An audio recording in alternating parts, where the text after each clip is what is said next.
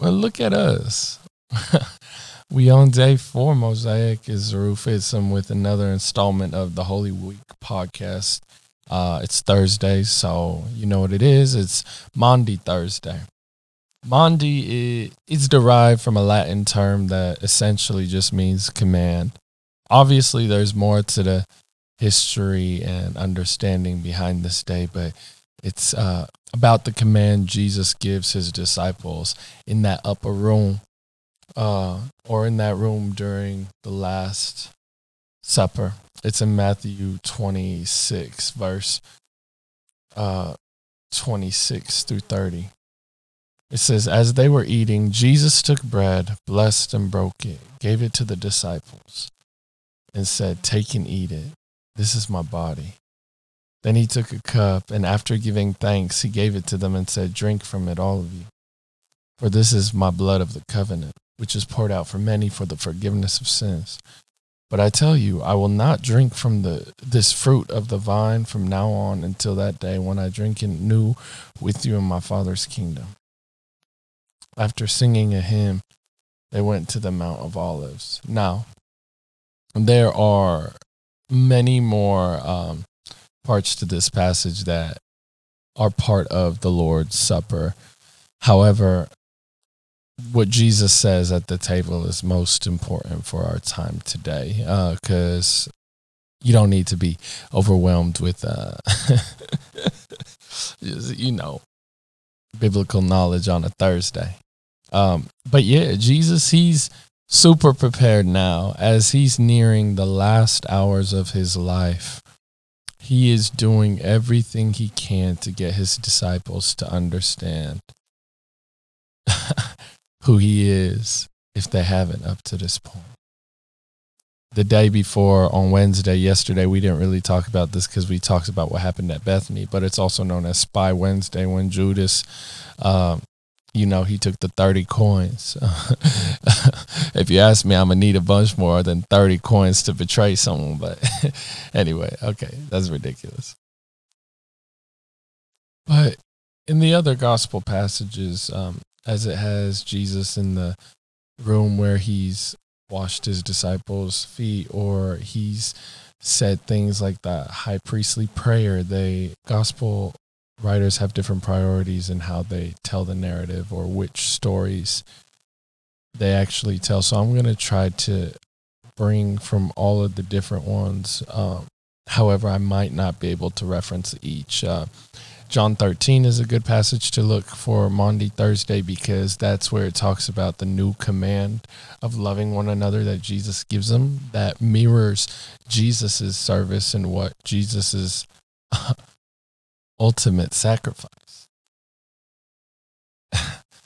As Jesus is going into Jerusalem, as he's about to go to the Garden of Gethsemane after having this meeting, uh, this this last meal he shares with his disciples, it's kind of like the the last speech a coach gives uh, a team before he retires. Now it's for sure not a one to one correlation that just came off top. So please don't hold it to me. I will deny I said it and scrub it on this podcast if it becomes a big deal.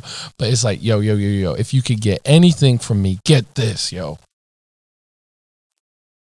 Do this in remembrance of me. When you receive from the elements, the bread, from the wine, you're taking in a reality that you know and that you will discover will bring you a lot of grief and vulnerability in life, but it will be the way to your salvation, which is via love for God, love for oneself, and love for another, which looks like self sacrifice.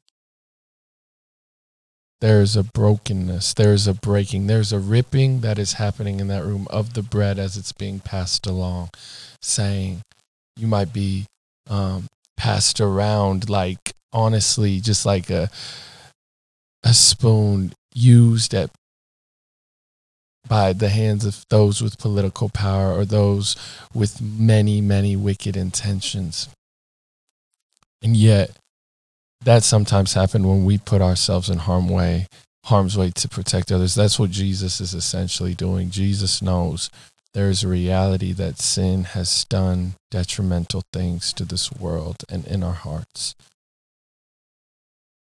And he realizes that the cure for the world to be the systems of the world to be turned up on upside their heads for the sin in our hearts to be exposed as they truly are the the ways in which our actions have brought great offense to the God who only desires to show us grace. It's marked by the road of suffering because it's through that where we can actually be committed to another person's wholeness. That's what my homie says love is. Yes, there it is the self, the desire for the well-being of another person without expecting anything back. Sure, that's a very philosophical way of looking at it, but a very practical way is we are putting ourselves in the way of another person's harms. And if we take some darts in the way, so be it.